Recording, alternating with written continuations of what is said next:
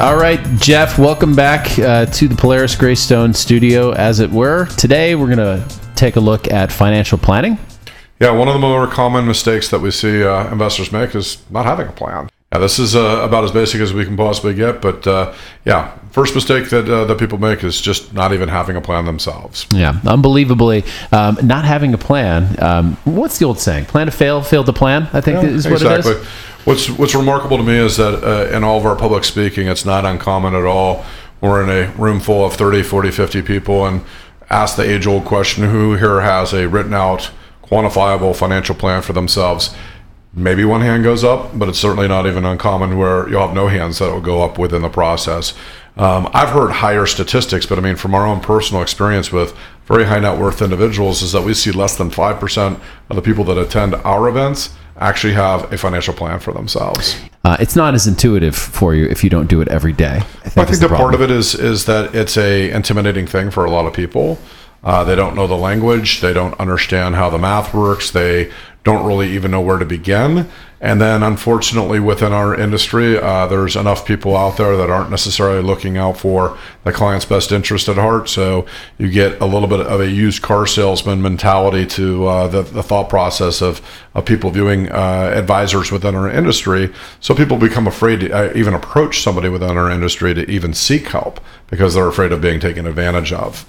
Right, but the industry has gone in and has really started to, I think, uh, put in some much needed upgrades along these lines. A lot of the fiduciary standards um, of recent years, um, you know, and um, just placing the SEC uh, spotlight on people. Um, Well, I was going to say let's let's even just take a moment there because I mean Polaris Greystone has to act in a fiduciary capacity for our clients, which means that you know we work for the client and nobody else. But there are a lot of other firms out there. The entire brokerage world, for example, your Merrills, your J.P. Morgans, your Goldman Sachs's of the world, don't have to act in that same capacity but they really try to muddy the water as much as possible so that the end investor really doesn't understand the difference between us and them. Mm-hmm. So again, that kind of leads to a little bit of a once bitten, twice shy type of circumstance where somebody has gone to somebody, it hasn't worked out as well as they are. And again, because they don't know really how to ask or to differentiate, oftentimes they're afraid to look for additional help. So when we give these events and, and it's a, a little bit less of a uh, commitment to sit there and work with somebody like us, we'll get a lot, lot larger pool of people that might have an interest in what we're talking about. And when they're honest with each other, that's when the hand goes up of, I don't have a financial plan. I, I don't know what I'm doing. Um, we don't often talk about being successful on purpose. How in the world can you be successful with your financial life if you don't have a plan for it? So if I'm listening to this, I guess that's that's the way I always like to think of this. If, if you're listening to this, either you're working out or you're in your car, why should I have a financial plan? Is is what a lot of people are probably asking, maybe not even out loud, but they're thinking, what is this whole exercise for? It's it's cumbersome. It takes time. Why would I want to? So can we just kind of list out some of the primary reasons that one would want to create a financial plan? I mean, I, I think the first one we we oftentimes try to use as much in, in the way of analogies as we possibly can, so that the the language is easy to understand. But you know, we want to understand who you are, where you are, what you're trying to accomplish, and over what time period is that that we have to accomplish those goals. So, if you think about the uh, the analogy of driving cross country, imagine if you're in Manhattan. Uh, behind the wheel of a car trying to drive to say San Francisco how do you get there you go west, right? you do go west and a little bit south. You go left, uh, you go down. but if you didn't have a map, I mean, what's the likelihood of you possibly getting lost along the way? It's actually a pretty boring drive. It's I eighty for the most part. I wasn't going to answer that But, question uh, for you because it's not it's yeah. not horrible. I No. mean, you can basically you can take a lot leg south and it'll cost you, an you extra go west, day. you get into New Jersey, you hit find I eighty, and, and it takes you the rest of the way. But Usually. if you didn't know that, you know, what would be the likelihood of you getting lost? Yeah, it can be high. Um, you know, what if you didn't have GPS in the car? What would be the likelihood? What if it was snowing all the way through the Midwest? Mm-hmm. Would you want to drive that way, or perhaps you would choose to go south first and then cut over west afterwards? That might be a faster and safer way of doing it to avoid weather. Mm-hmm. You know, and again, let's let's even take it a step further. How about if it was Manhattan Beach versus Manhattan the Island? Mm-hmm. Would the advice being given at that point be valid? Because if we're saying you got to go west and you got to go south a little bit from Manhattan Beach, you're in some trouble. You're out in the Pacific. So mm-hmm. we want to understand who you are, where you are, what you are wanting to accomplish. Let's say that you and I were talking about that, and you said, I've got 20 years until my retirement. or in this case, I've got a month to drive cross country. But what if you wanted to still drive the speed limit? You're going to get cross country a lot faster, you know, or if you're work driving a full day and driving 65 miles per hour, um, and we're going to get you to San Francisco a lot faster than a month. So we want to understand how all these goals dovetail together. And most mm-hmm. people, it's not as simple as I want to retire. They have all sorts of other shorter term goals that they're being dovetailed into a financial plan as well as their long term. So mm-hmm. a financial plan number one defines your goals mm-hmm. and helps you keep yourself accountable to right. accomplishing those goals. It allows for us to track how close we're getting to those goals and so on. It keeps you organized. I think that a lot of the times when I do a financial plan with somebody, there's light bulbs that are going off as I'm talking to them. They're, they're sort of realizing, even as they're saying these things aloud, aha, that is important to me. Yeah, I mean, writing just, this down. Just think about the itinerary. Also, I mean, like they're they're saying, I've got this account, this account, this account. How often is it that someone will come back to you after you've done a plan and go, "Oh gosh, I forgot about these three more accounts." Also, uh, there's you know tend to be smaller IRAs or mm-hmm. CDs or something else that's off to the side or an old 401k plan that they might have had, but they go, "Oh my gosh, I forgot about this over here." So you're taking an inventory mm-hmm. of everything you have, and then you right. at least have on one piece of paper what your net worth is. Mm-hmm. There's a novel concept, right? How much of that is liquid? How much of that is going to go towards the short term, intermediate, and long term goals that you're going to have? Yeah, it, dis- it disambiguates a lot of the mental accounting, which is what I think goes on when you don't have a discrete financial plan. A lot of people, I, I, I'm amazed at how many people are either overly conservative you're sitting on, you know, five million dollars and you're spending sixty thousand dollars a year, and you will not take that vacation because you want to pinch pennies. And I'm sitting here going, well, "Wow." Let's even take it a step further. You've got somebody that's sitting there telling you how great they're doing managing, uh, you know, one of their accounts, but they're sitting on thirty or forty percent cash, and they're not looking at that as part of the overall return of their portfolio mm-hmm. and how that's going to inhibit them from accomplishing their long-term financial goals for themselves. Right. So it sounds like personal discipline is a big piece of it. It really holds you to account for the numbers themselves. Once they're staring at you in black and white, you can't talk about being amazing if you t- turned $100,000 into $105,000 in a couple of years. Yeah. Um, you're not that amazing. Well, eh, that's exactly right. I mean, and so again, what we tend to see is people that will you know, to take our analogy a step further, they won't have a map, they won't have GPS, they'll just jump in their car and drive as fast as they possibly can without having any idea of the direction that they're going. They don't mm-hmm. know if mm-hmm. they're actually costing themselves more. Uh, they might be driving in the wrong direction. Uh, where they're like, hey, all I want to do is make as much money as I possibly can. And again, they selectively look at specific accounts or specific investments. They're not looking at the overall. It's kind of like me and my golf game. If I sat there and actually counted every single stroke that I had, what would my handicap really be? Right. You know, and in our game, we don't have mulligans. We don't have the ability to sit there and take back a shot that we supposedly made. We actually have to score everything. and so it's a very different way yeah. of being able to look at the overall investment as a, as a whole.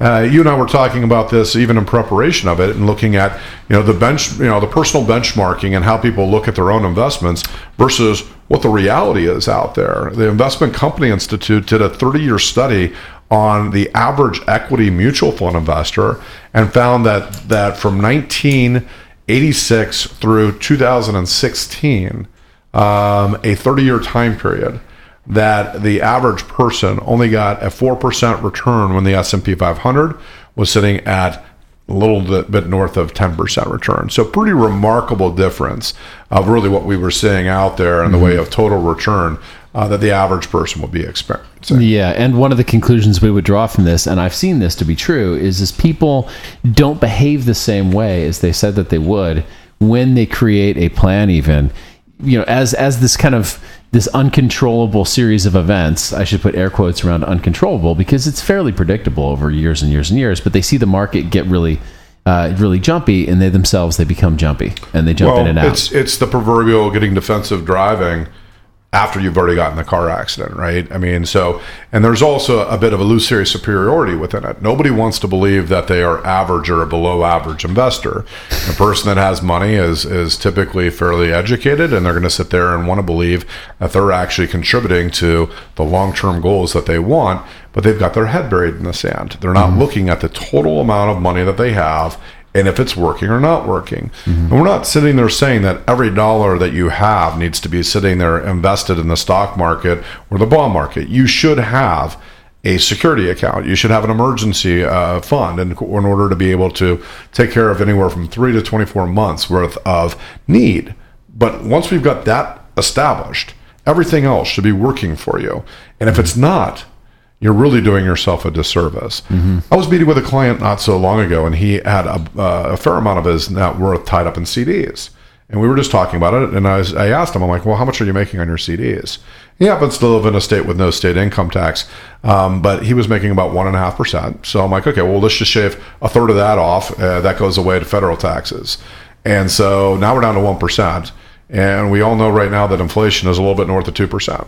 So what you're telling me is that you're willing to guarantee a loss of 1% per year to inflation in your buying power every single year just to be safe.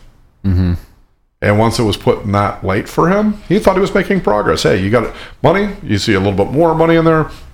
You don't really understand that that's really a prohibitive thing to you actually accomplishing some of your longer term goals. So if I'm hearing you, you're basically talking again about the kind of floodlight that that puts down onto the practices. This this guy is probably looking at his accounts and he's looking at the marginal growth that's occurring, and he's just saying to himself, "Okay, I'm That's headed in the right direction. That's growing. Yeah, I'm, I'm headed in the right direction. I can safely set that ledger aside again. I can go about the rest of my life." So oftentimes, let's go backwards again. Let's talk about that driving cross country. Uh, mm-hmm. Oftentimes, what we have is people don't know, you know, how fast they should be driving. So, mm-hmm. what's the minimum average speed that they need to take, you know, in order for them to get from point A to point B mm-hmm. successfully at the amount of time that they've given us? So that's the one thing again, and I keep on going back to the "be successful on purpose" statement to you, is by running a plan. We look at where you are now. We look at how much you plan on saving how much you hope to grow the portfolio each year and where you want to be in the future. And we see if those marry up. I mean, one of the biggest things is making sure that we have truly a realistic plan for you. You know, if somebody came to us and they had a million dollars and they said they wanted to be a billionaire and they had five years to do it, is that realistic? I mean, no. So let's talk about what some realistic goals are, uh, where you can be in specific time periods in the in the near future. So, uh, Well, I mean, it can tell you more. It can tell you more about what what is not going to be possible, and and what you're going to have to to risk if you do want to get there. That's which I think is legitimate because I, I can sometimes tell somebody, okay, you can get ten percent per year if you are willing to play some play some serious odds. I mean, you basically are going to have to get into some some kind of gambling, and then when faced with that decision, then people can clearly um, then they can take outsized risks if they want to. Average, uh, as we talked about, the average of the S and P 500 over the last 30 years is 10 percent. Right. So, I mean, to to be at that level uh, or even above that level, you're looking at having to uh, to have small cap involved, a lot of international involved, uh, things like emerging markets and so on. You're fully invested in the stock market, and most people talk a mean game about being able to do that until it's not working for them, which again goes back to that 4% uh, return versus the 10%, the 4% Mm-hmm. as the individual investor. And what their results are is again, most people invest when they feel comfortable and they get out when they don't feel comfortable. So yeah, and you know the illusory support superiority. You, you you threw that out a minute ago, and I just want to talk about that for just a second. Everybody thinks they're superior. I'm definitely you know, a great driver. I'm a great golfer. You know, there's not a Yeah. lot that I don't do well. Yeah, I'm a great dad, even though I'm constantly unprepared when I go on the road. You know that two-hour trip is not going to take two hours when you've got three children uh, that have to stop and take a pee-pee break every every 20 minutes. But the, the the thing that's interesting is is the discipline that people think that they're going to have. I was talking with a client not too long ago who's asking about real estate versus versus the stock market, and and you know where this guy is going is he's talking about how great real estate is. But but my point to him is is it just has the illusion of looking great because you were unable to help yourself with regards to your stock portfolio. Every time you get out, you get back in. You get back out, you get in. That's where you're really hurting yourself with a stock portfolio. Whereas think about the way that you behave with your mortgage. You, you put your money into your mortgage um, first Well, they're, they're two very different things. They're also a leveraged product. I mean, the average person puts 20% down on their house, which means that the bank owns the other 80%. So if we took your million dollar portfolio and went out and bought $5 million worth of securities, and we had the ability to write off the margin on the other $4 million, Yeah. uh, then that would be a fantastic thing. The problem is that when it doesn't work, a lot of people, especially uh, based in California, real estate doesn't go down. Well, it did a lot. Starting in 2007 all the way to the, through 2011, people got absolutely destroyed. And it's one of the reasons why the financial crisis was the financial crisis. So that leverage works fantastic until it doesn't.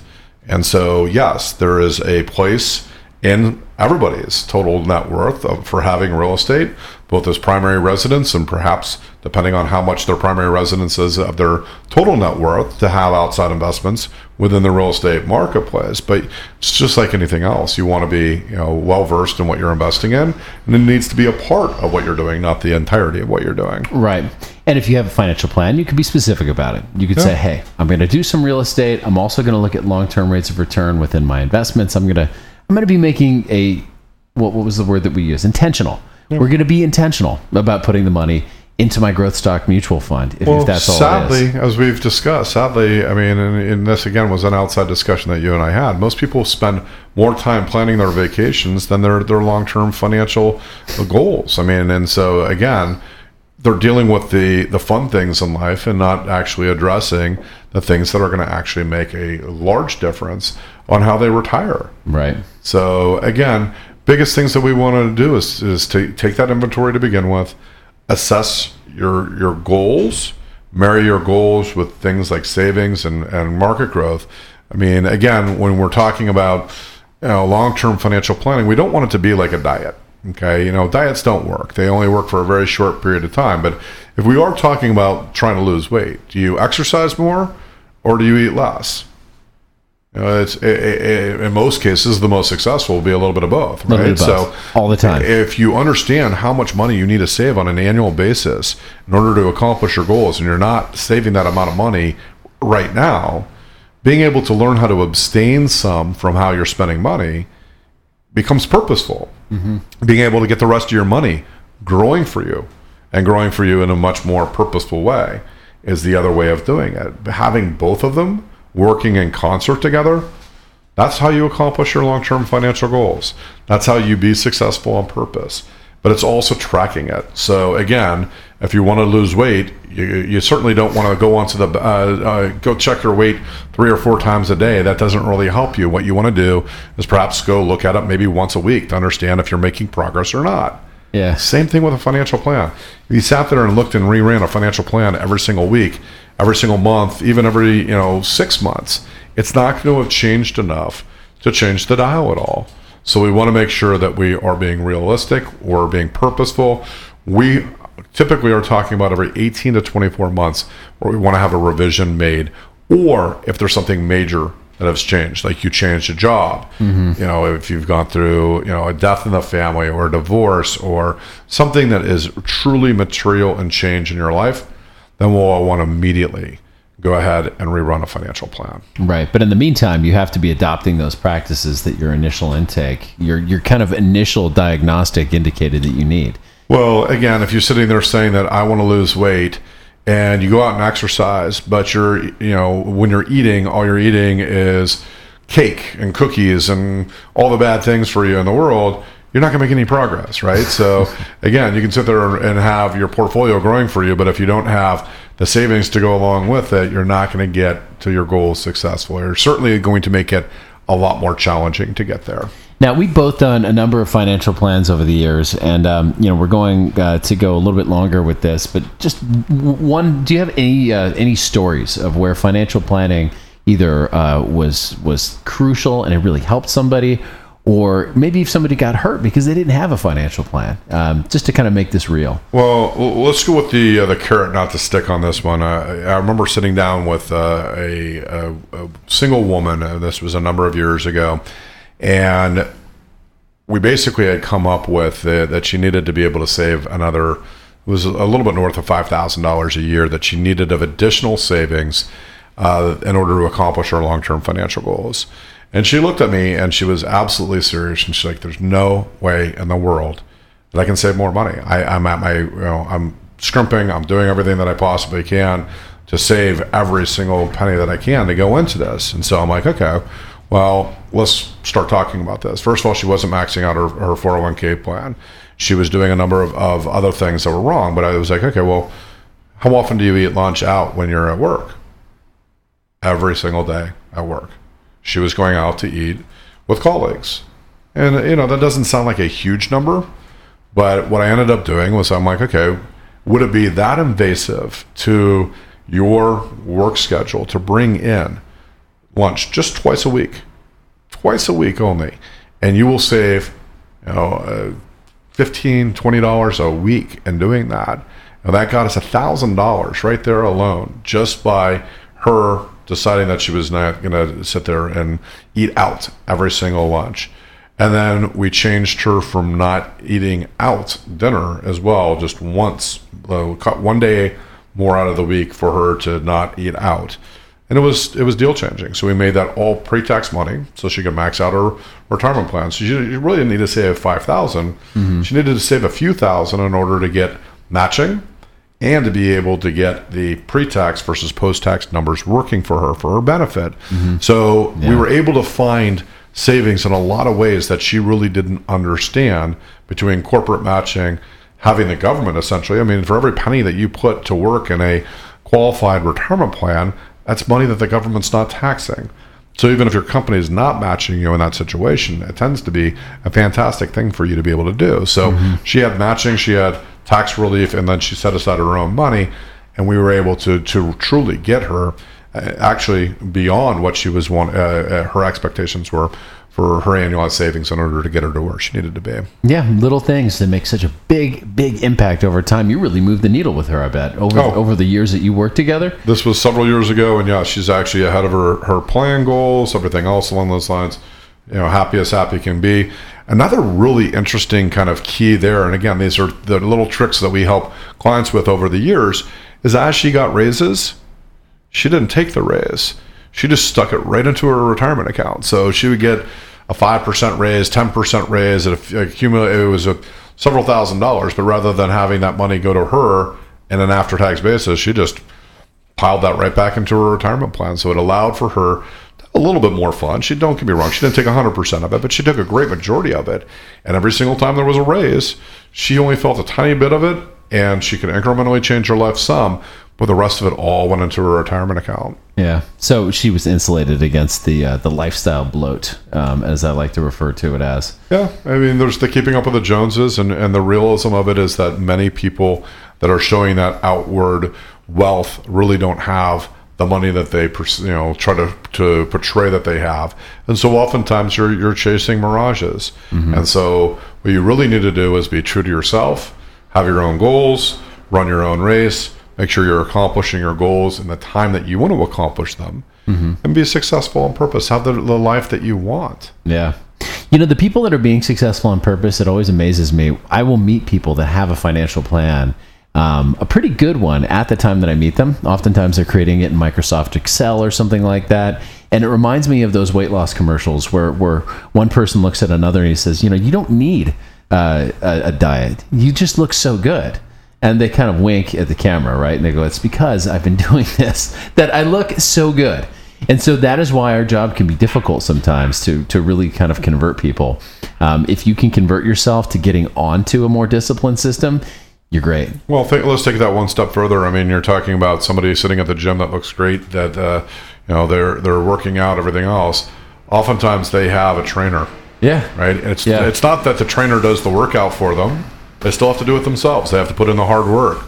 It's being accountable to somebody else.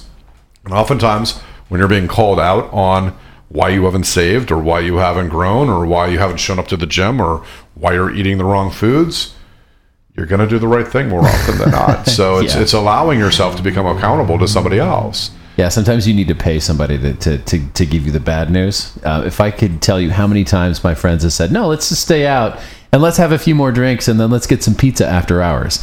Your friends are not the ones that are going to tell you, ooh, we should put a lid on this. Yeah, they're, they're Um, not there at the five o'clock in the morning wake up to uh, go do the workout, No, right? no, they never are. Uh, so it's definitely the the uh, the keep discipline. And again, it doesn't mean that every single step of the way that you have to be financially minded with every single thing that you do. You can have dessert every once in a while. Well, just understand that the dessert's going to set you back a little bit. Yeah. And that you're going to have to work that much harder in order to be the steps ahead that you wanted to be. So, you know, it's really it's it's giving yourself permission uh, to spend your own money. You I mean you're the one that's working hard for it and all the other things that are going into it, but it's also definitely one of those items to understand the consequences of your actions. Have a cheat day on purpose. Yeah, you know, again, if we're if we're also already setting aside a cheat account, so maybe you set aside a little bit of money, depending on you know again your own personal specific needs and your personal situation, but you can set aside a vacation account. You can set aside a cheat account. You can set aside whatever you want is, so Mm-hmm. that again, once that bucket's been filled. You give yourself permission to sit there and spend the money that's Yeah. sitting in that. You There's can have your nothing mad wrong with money. it. Yeah. You can go. You can go and have fun. I, I don't want my clients to not have fun, um, but I'll, I'll tell you what's not fun um, is being poor during retirement. yeah that's uh, that's uh, that's the uh, the end result that ends up happening with most people is again most people have no concept whatsoever what retirement's going to be they oftentimes look towards pensions they look towards social security as a supplement that may or may not be there during their retirement. Yeah. and so i mean how often uh, have we seen like i don't know united airlines redid their entire pension plan for their their pilots uh, years ago and basically cut it to less than 50% of what it was. Sadly, yeah, I mean, you look someone- at state yeah. of California and how underfunded uh, our pension plan is for state uh, employees, and you tell me we're going to have the, the same pension for them Mm-hmm. in 10, 20, 30 years. Social Security is underfunded. You need to be, you know, taking care of yourself and not looking at it with anybody else other than you Yeah. uh, being financially responsible. I like it. Well, we're getting a little long, Jeff, so I'm going to cut. Um, do we have any uh, any last thoughts before we head out? You know, again, self discipline is uh, certainly a great item, but not something that people are, are typically able to do on a long term basis. Having that, you know, that planner helping you put together the plan, having that person having uh, the ability to hold you accountable to yourself, and having that financial discipline, not just a week or a month or a quarter, but over the long term in order to help you accomplish the things that are most important in your life is really to us uh, really the, the factor behind this so we hope you enjoyed what you heard uh, try to be successful on purpose I love it. Thanks for uh, coming up again, returning to us, Jeff. I know you have a lot of passion about the subject, um, and that is a good reminder. If you need to talk to us, that is indeed what we do every single day. So get in touch with your planner. They care very much about helping you to achieve your goals. Um, other than that, tune in next week. We'll talk to you then.